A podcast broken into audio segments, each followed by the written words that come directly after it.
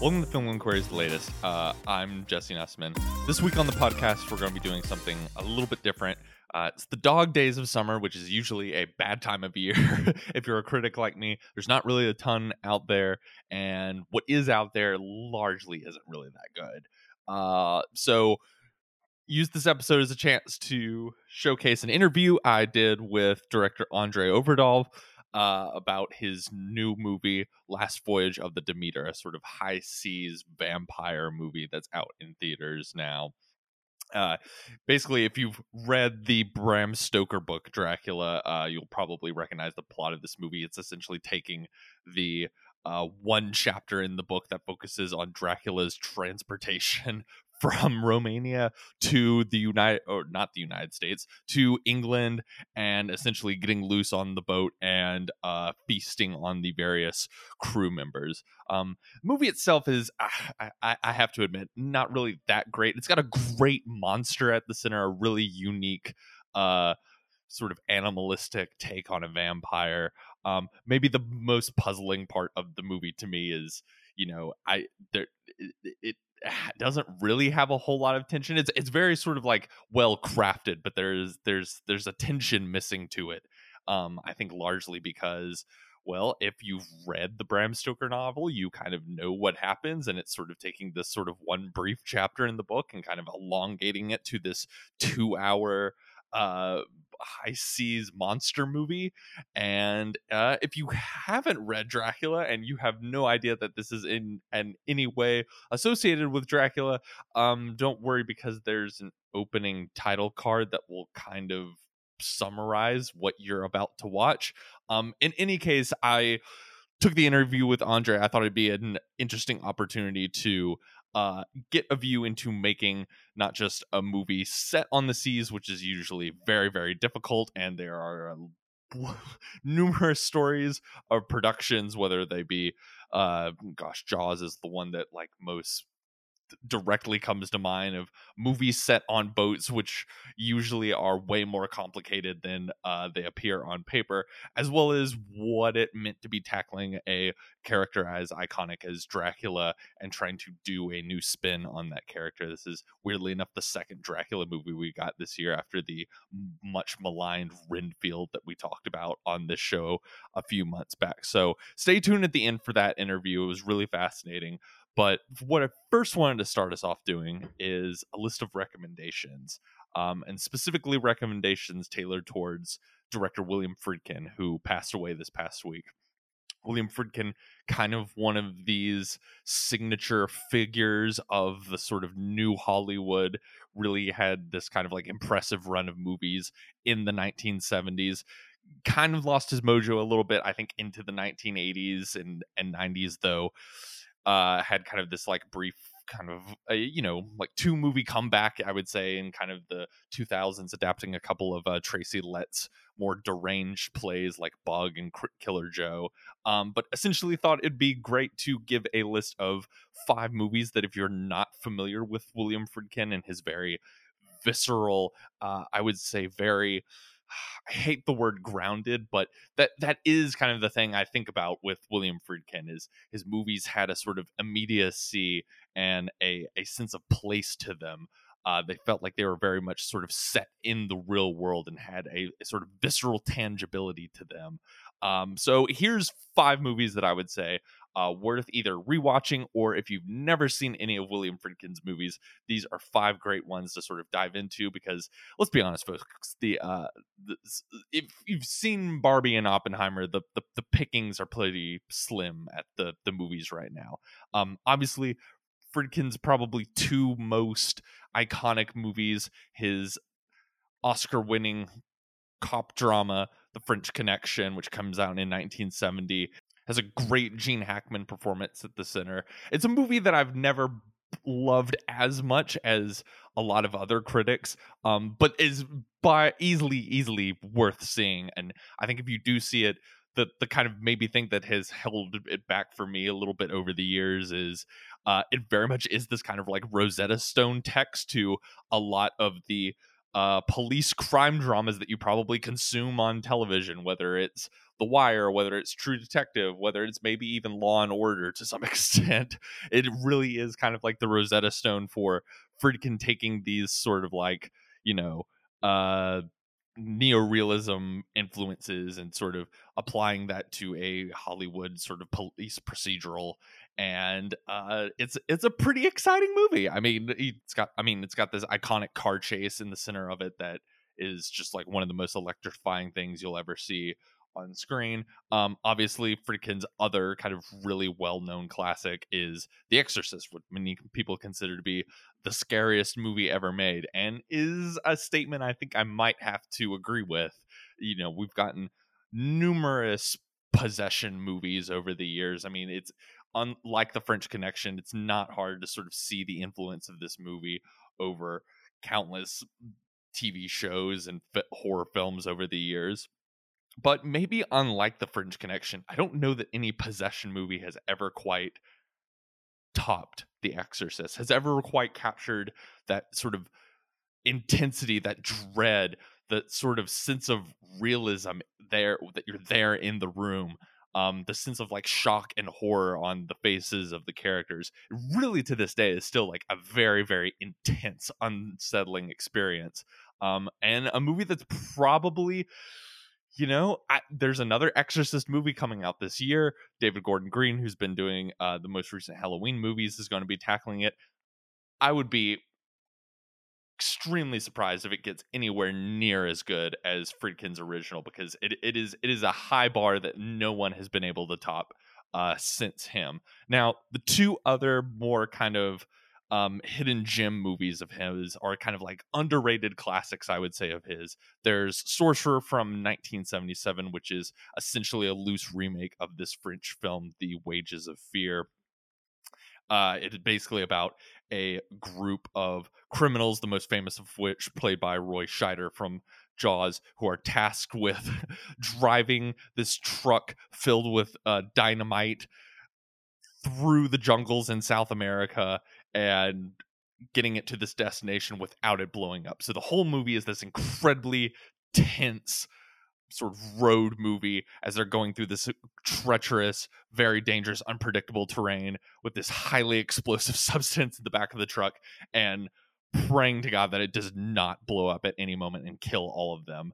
Uh, one of the most sort of viscerally intense um, sort of nail biting movie experiences you'll ever see. It was a huge flop at the time, a big expensive movie, but has garnered a very strong cult following over the decades since it came out in the late 70s. And uh, really, if you haven't seen it, is is one of the the sort of great showcases of Friedkin just able to capture this kind of realism and this tangibility on screen where you really feel like they're sort of hunking this like giant roaring metal truck through the jungle. After that, I'd go with uh, To Live and Die in LA, which I have to shout out Josh Martin, who's been a guest on this show before. Uh, Josh recommended this movie to me. I had never seen it before. It's kind of Friedkin's 80s answer to uh, the French Connection. If the French Connection is this very like grimy, down and dirty sort of cop drama uh, set, in New York, uh, To Live and Die in L.A. is the uh, sort of all flash styled within an inch of its life uh, cop drama uh, set in the city of angels and basically following a secret service agent trying to hunt down the head of a counterfeit ring who killed his partner um just a lights out like incredible electric action movie that as i said freaking is sort of styling within an inch of its life but it all feels very rooted in this sort of like real kind of tangible Los Angeles and is using all of these like really unique locations. It's got a car chase sequence in it that I think is even better than the one in the French Connection. Uh, really is one of the most underrated movies of the 1980s. I do not know how we don't talk about this as one of the best action movies from that decade. Um, and then the final one I'll recommend is not necessarily a good movie, but it is a really, really interesting movie. It's 1980s Cruising. Uh, which stars Al Pacino as a New York cop who has to go uh, undercover within the BDSM community uh, in order to catch a serial killer that is targeting gay men.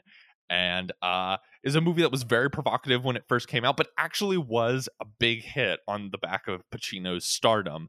Um, as I said, it's not a great movie. The movie is sort of oddly hard to follow in places. There's a lot of scenes that were sort of taken out of the movie due to their extreme sort of graphic content, or I, I guess we could just say sexual content that uh, the rating system was a bit uh, turned off from at the time.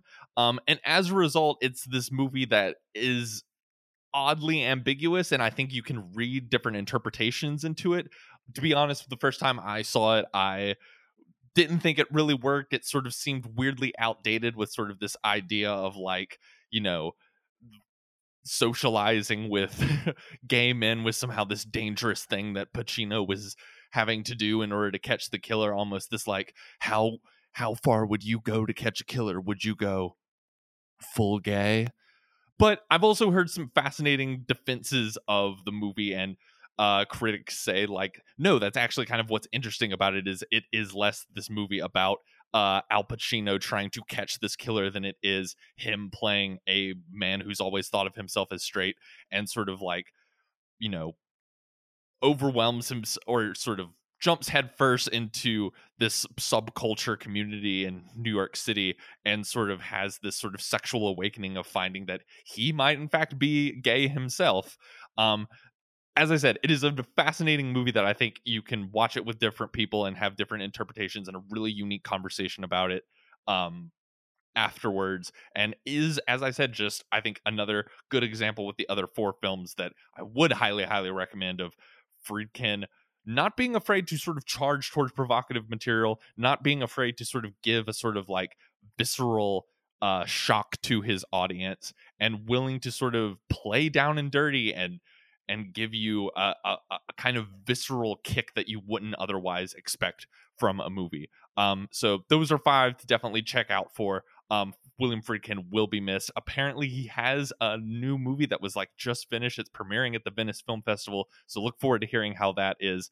Um, but now uh, you can enjoy my conversation with uh, Andre Øvredal.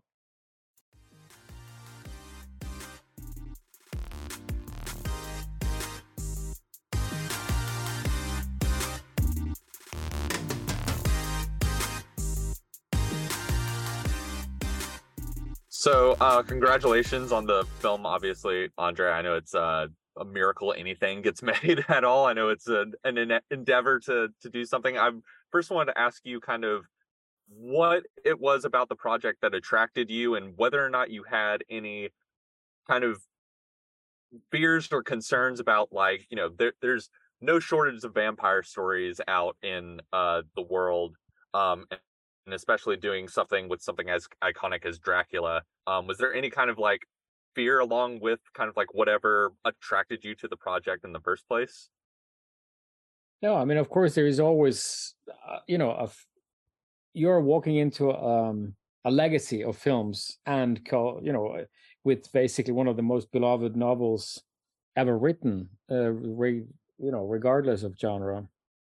So it's definitely uh, you know you you take it very seriously but at the same time i feel like we can in this case we had an opportunity to create to show a different side of the dracula story that hasn't really been explored much in movies. And it's a wonderful chapter a scary chapter that uh, of the book that we uh, and you know embraced fully and the script was great. So it wasn't really hard to to say yes and jump on this opportunity. It was a wonderful opportunity to to be able to direct a film like this. Um, so, I yeah. Oh, go go ahead.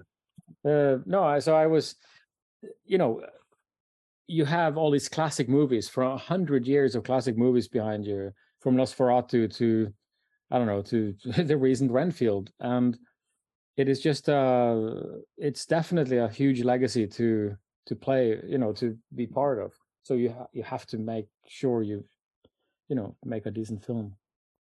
I wanted to kind of get into the uh creature design um for a little bit because i i thought that was such a unique um way to sort of visualize that character that i hadn't quite seen before. I was curious if you wanted to sort of elaborate a little bit about like how you guys came down to sort of how the Dracula was going to look on screen, um, how you came up with sort of like the look of the character and how you decided to sort of render that on on screen. I think there's a real sort of tangibility there and having sort of an, an actor kind of like play that character with makeup and stuff that you just wouldn't get if it was like, you know, a CGI bat thing kind of just like flying around the screen. No, I, I think we we wanted to embrace a very monstrous version of Dracula in this movie. We wanted to give um, uh, the audience a new point of or a new vision of it. Um, and I, I, always saw Dracula when we started working on it as a very old man. He's like 400 and some years old.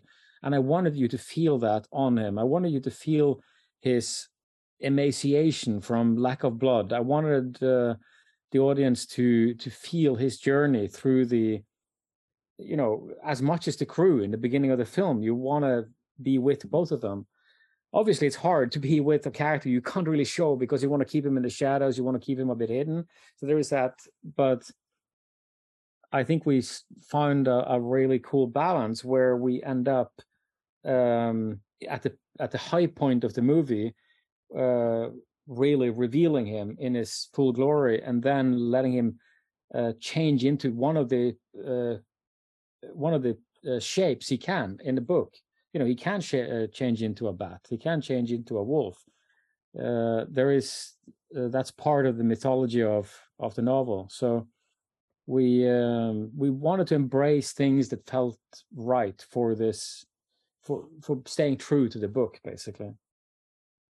So uh, one thing that I always kind of hear um, from filmmakers when they're doing sort of any kind of picture set on the sea is that there's always way more complications than you initially think whether you're shooting out on the like an actual body of water or whether you're doing something in a tank. I'm curious if there were any kind of unexpected challenges or or sort of any one particular day on this project where you're sort of like oh shoot like i what am i doing? I can't believe like this is way more harder than i i would have thought. I mean, you know, there are challenges that you definitely feel are sometimes um, overwhelming, but it is, you know, basically the last day we were shooting in the storm with Javier as Dracula on, you know, on deck there. We had everything going at the same time. It's supposed to be in the middle of a storm, intense acting. He's wearing this, you know, outfit that is, you know, takes hour, five hours to apply and uh, and he needs all this assistance and help and we can't hear anything because there are loud engines everywhere and you have water cannons shooting water in. We have waves. We have the boat is on a rocker. We have uh, uh, stunt rigs to safeguard. We have um, water towers that all has to you know when you start a single take all of these things have to start up. So it takes it take 10 minutes just to gear up all this equipment just to get a single takeoff. And then at the same time, we had short nights in in middle of the summer in Malta. So you you're looking at the sky and you're seeing the sky becoming more and more blue. And we have to turn the, you know, we have to change the camera angles because well, we can't shoot right into that. So it's there is, you know, those kind of challenges. You know they're there, you know walking in that those are gonna come, but you never realize until you're actually standing there how you know how huge those obstacles are going to be altogether. So, so uh, I'm curious about some of your kind of like influences on this picture. Were there any other um, films or works of art that you kind of like drew upon for sort of the the visual style of the movie, or kind of like to show your actors and crew like, oh, this is kind of like an example of something we're kind of going for here? I mean, I I try not to use so many references. I used a little bit of references uh, from, strangely enough, Close Encounters of the Third Kind. Seven is a movie that always seems to inspire me when it comes to the way things are framed and the way things are done. Conjuring is a movie that does horror and use of spatial horror extremely well. So those films seem to uh, be part of the language and somehow but I never really sit. You know, some directors they have screenings of movies uh, with crew and cast, and to. But I try to work from the elements we actually have in front of us, which is we need to design the ship as a specific type of ship, and I want it to be barren. I I don't want it to look like a big galleon from you know from the pirate movie or something. I want it all to be very grungy and dirty, and that's that kind of I try to work from reality basically more than other movies.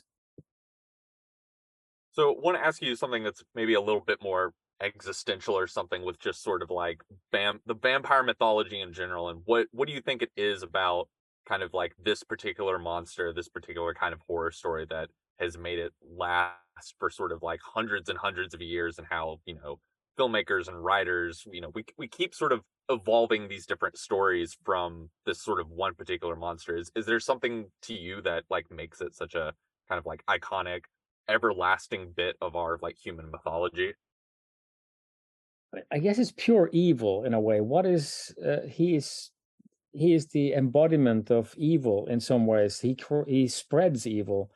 The movie can be symbolic in, or not the movie, but his character and the book can be symbolic in in so many ways when it comes to sexuality, when it comes to um, uh, uh, when it comes to understanding the diff. I mean, the difference between science and superstition it was written in a time when the world was turning into uh, was going through the uh, industrial revolution and a lot of the modern science was being developed in that time period. So you can feel it also in the book and his point of view and everything that this balance between trying to analyze something scientifically and handle it scientifically while at the same time dealing with something that is clearly way beyond and is supernatural and I, I find that balance personally very intriguing, and I think that also probably is an you know it's a it's a time honored, intriguing theme anyway in many um, parts of our culture.